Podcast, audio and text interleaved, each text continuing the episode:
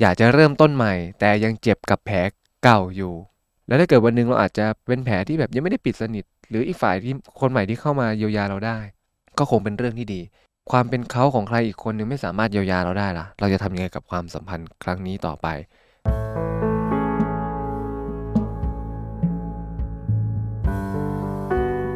คุณกำลังฟัง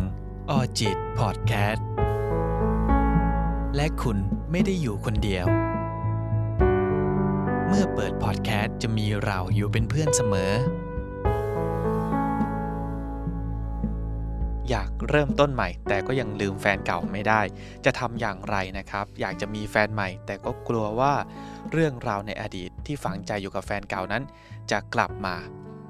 คุณผู้ฟังเคยมีความรู้สึกยึดติดกับอดีตไหมครับ โดยเฉพาะเรื่องรักที่ฝังใจ โดยที่ หลายๆ คนนะครับอาจจะยังลืมแฟนเก่าไม่ได้ มีแผลในใจที่ยังรักษาไม่หาย แต่ก็อยากเริ่มต้นใหม่อีกครั้งนะครับ จะทำอย่างไรดี จะเริ่มต้นใหม่กับใครสักคนหนึ่งหรือกำลังจะมีแฟนใหม่ แต่เรื่องราวในอดีตนั้นก็ตามมาหลอกหลอนนะครับ ในหัวข้อในวันนี้ผมได้เจอมาในกลุ่มนะครับ เพื่อนๆถามเข้ามาว่า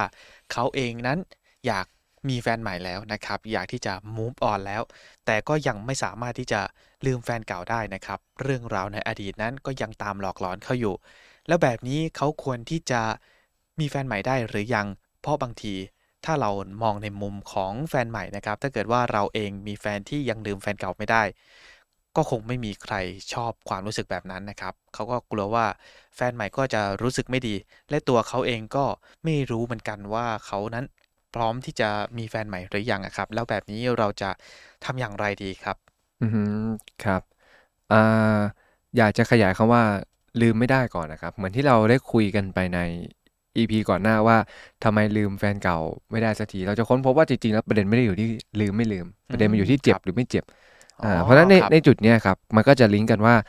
พอที่เรารู้สึกว่าเรายังลืมไม่ได้อะอาจจะเป็นเพราะว่าเรายังเจ็บอยู่หรือเปล่าเอออันนี้อาจจะต้องเปลี่ยนเปลี่ยนคำถามให้ให้ตัวเอง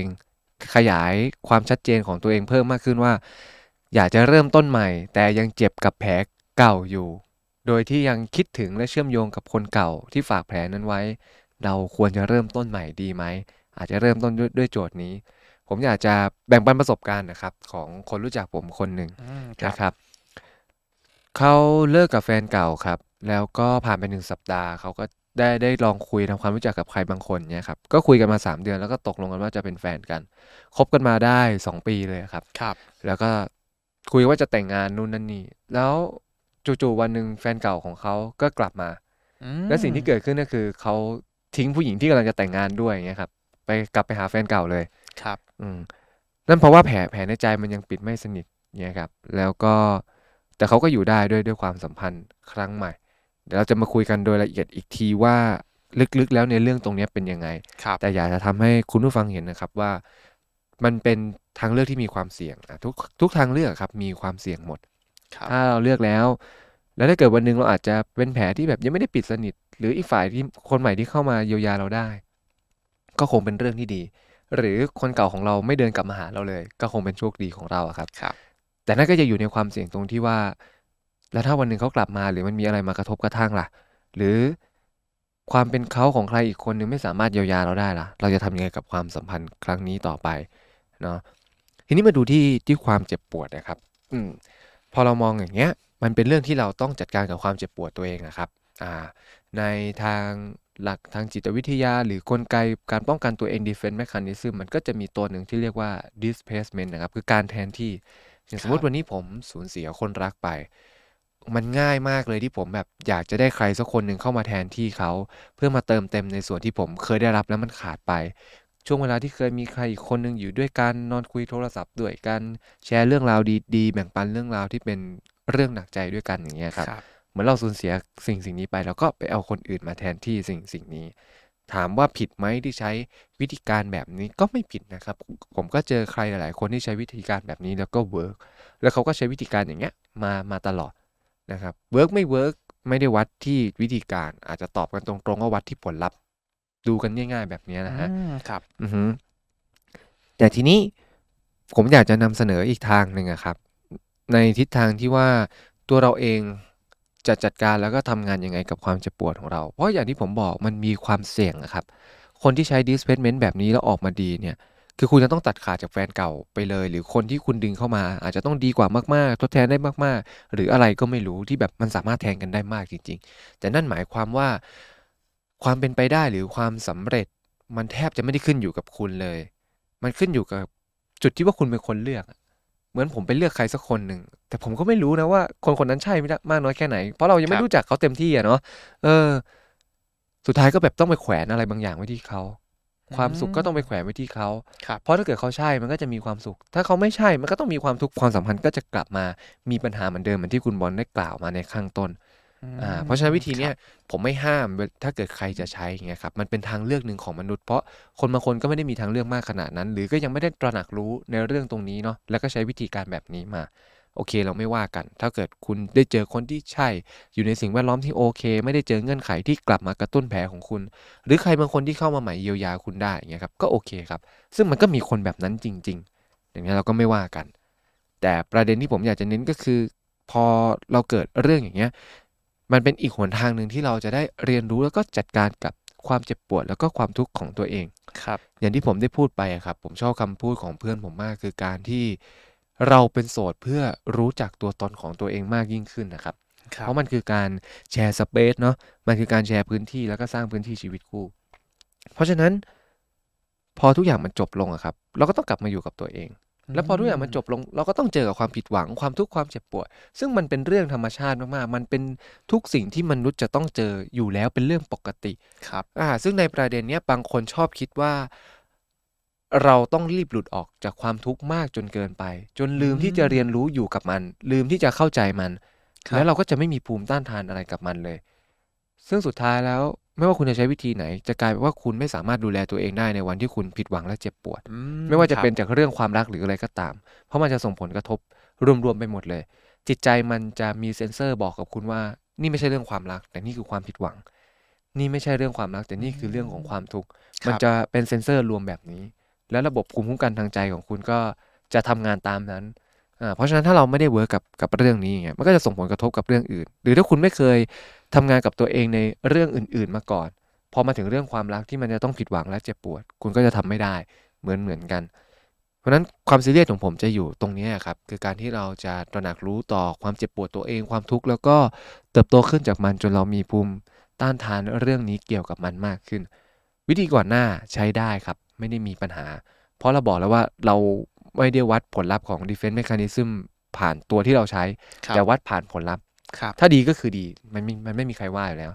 แต่ณจุดจุดๆเนี้ยมันเป็นอีกเวนึงที่เราจะได้กลับมามองชีวิตตัวเราว่า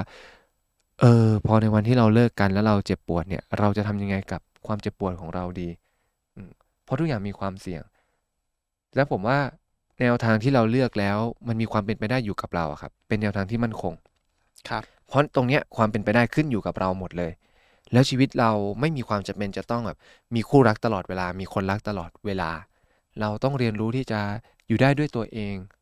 อันนี้เป็นหลักการพื้นฐานมากๆคเพรับราะถ้าเกิดเมื่อใดก็ตามที่คุณรู้สึกว่าคุณจะต้องการมีคนอื่นอยู่กับคุณตลอดเวลา นั่นสะท้อนได้ว่าคุณไม่สามารถยืนอยู่บนโลกใบนี้ได้ด้วยขาของคุณเอง จะต้องมีใครสักคนหนึ่งมา มันอาจจะเข้าสู่ภาวะ ของการพึ่งพาคนอื่นมากจนเกินไป หรืออาจจะมีประเด็นอื่น ๆ ในแบบที่เราเคยคุยกันมาแล้วใน EP ก่อนหน้านี้อย่างเงี้ยครับหรือจริง ๆ แล้วก็อาจจะยังไม่ไปถึงจุดจุดๆนั้นอ่าฮะเพราะฉะนั้นแล้วอย่างเงี้ยครับ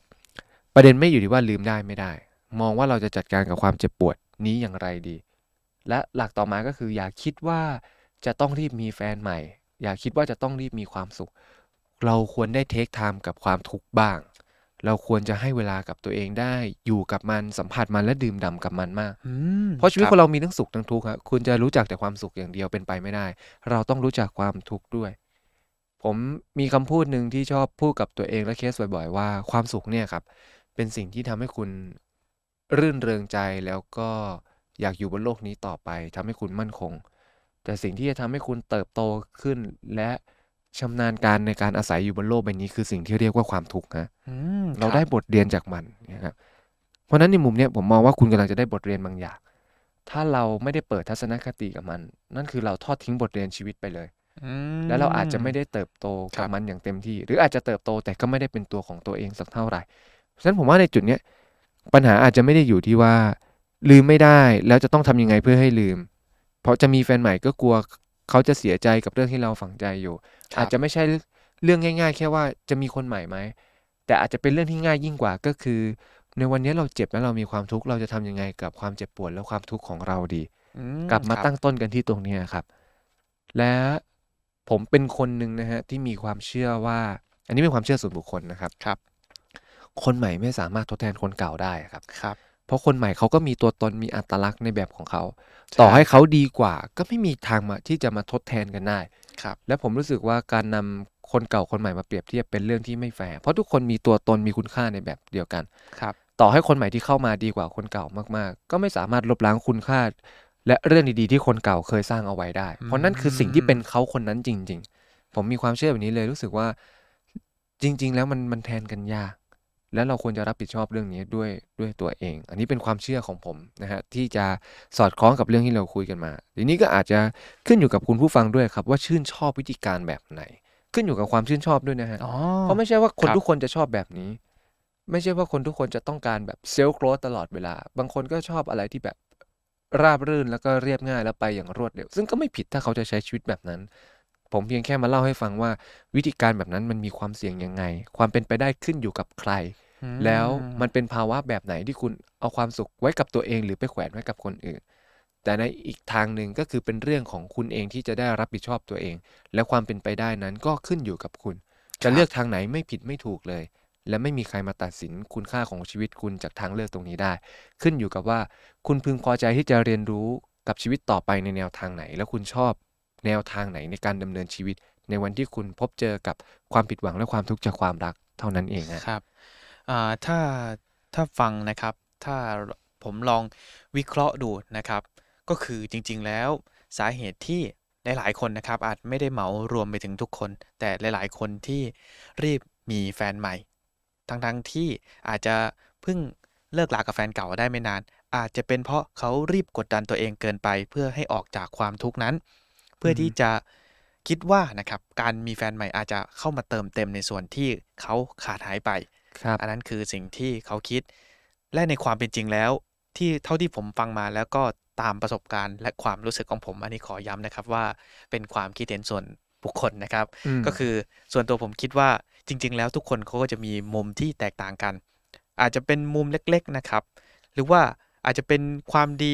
ถ้าเกิดว่าคนภายนอกอาจจะมองว่าเฮ้ยก็คล้ายๆกันแหละนะครับเขาอาจจะดีเหมือนเหมือนๆกัน แต่ในความเป็นจริงแล้วทุกคนจะมี DNA ที่แตกต่างกันอือฮึดังนั้นถ้าเกิดว่าเราคิดว่า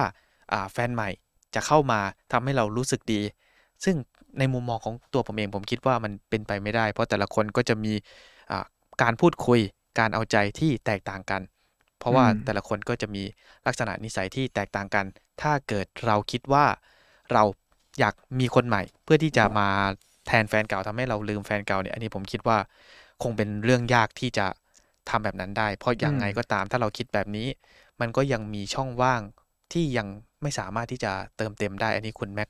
มองมองว่าอย่างไรบ้างครับ เห็นด้วยครับเห็นด้วยอ่าผมอาจจะขยายตรงนี้ให้ให้ฟังนิดนึง ผมเชื่อครัว่าบพอคุณผู้ฟังทางฟังมาถึงจุดๆเนี้ย จะเห็นได้ว่าการแชร์มุมมองของเราหรือแชร์ประสบการณ์ของเราสองคนเนี่ยครับไม่ได้เป็นไปเพื่อมา confirm หรือ support ว่าสิ่งที่เราคิดหรือแบ่งปันเป็นเรื่องที่ดี เพียงแต่มนุษย์เราเรียนรู้กันผ่านประสบการณ์ครับเราแค่มาแบ่งปันในสิ่งที่เราคิดเราเชื่อ ส่วนคุณจะนำสิ่งที่เราคิด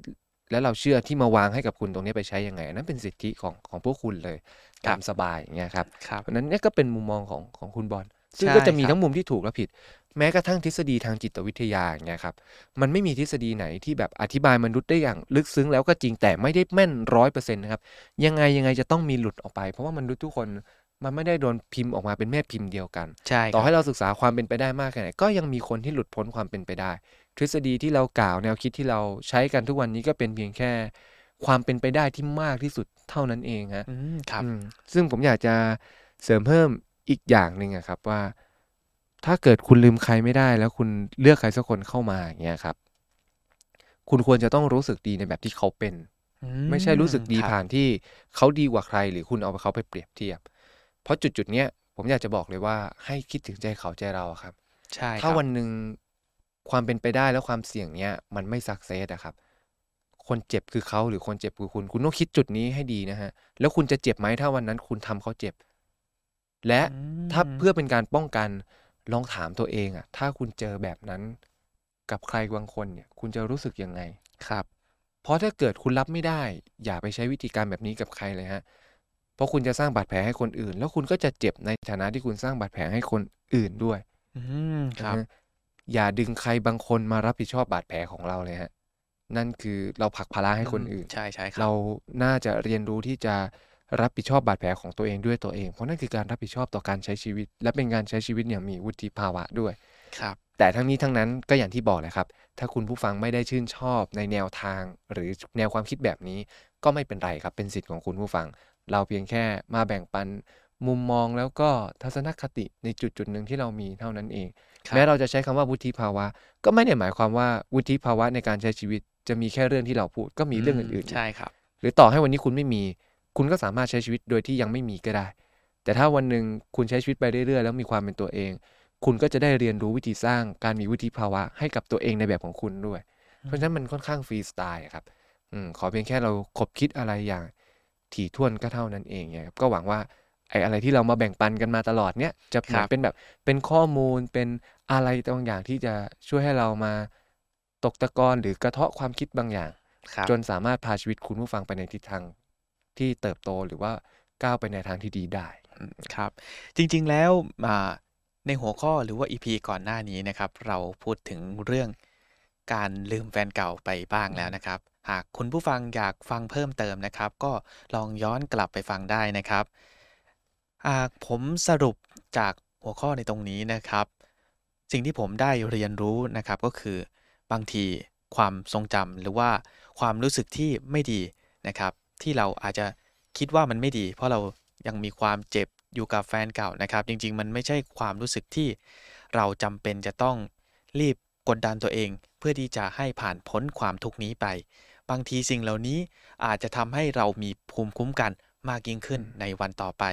ขอบคุณสำหรับการรับฟังจนจบนะครับ หวังว่า EP นี้คงจะเป็นประโยชน์กับท่านผู้ฟังไม่มากก็น้อย อย่างไรก็คอมเมนต์เอาไว้ได้นะครับ ว่าคุณผู้ฟังนั้นมีความคิดเห็นอย่างไรและมีวิธีการอย่างไรกันบ้างครับ ผมอยากจะอธิบายก่อนนะครับว่าสิ่งที่เราพูดมานะครับ ก็จะเป็นเรื่องราวอาจจะไม่ได้เจาะลึกมากนะครับ เป็นแบบเบื้องต้นเท่านั้นเอง ถ้าเกิดว่าเพื่อนๆฟังแล้วรู้สึกไม่สบายใจ เราต้องขออภัยณที่นี้ด้วยนะครับ หรือถ้าเพื่อนๆรู้สึกว่าปัญหาที่อยู่ในใจฉันไม่ได้ดีขึ้นเลยนะครับ เราก็อยากแนะนำว่าจริง ๆ แล้วสิ่งที่เราพูดมาเป็นเพียงแค่เบื้องต้นเท่านั้นเอง ถ้าเกิดว่าเพื่อนๆ รู้สึกไม่สบายใจ หรือรู้สึกว่ามันไม่ได้ดีขึ้นนะครับ การพบผู้เชี่ยวชาญอาจจะเป็นทางเลือกที่ดีทางหนึ่งนะครับออจิตพอดแคสต์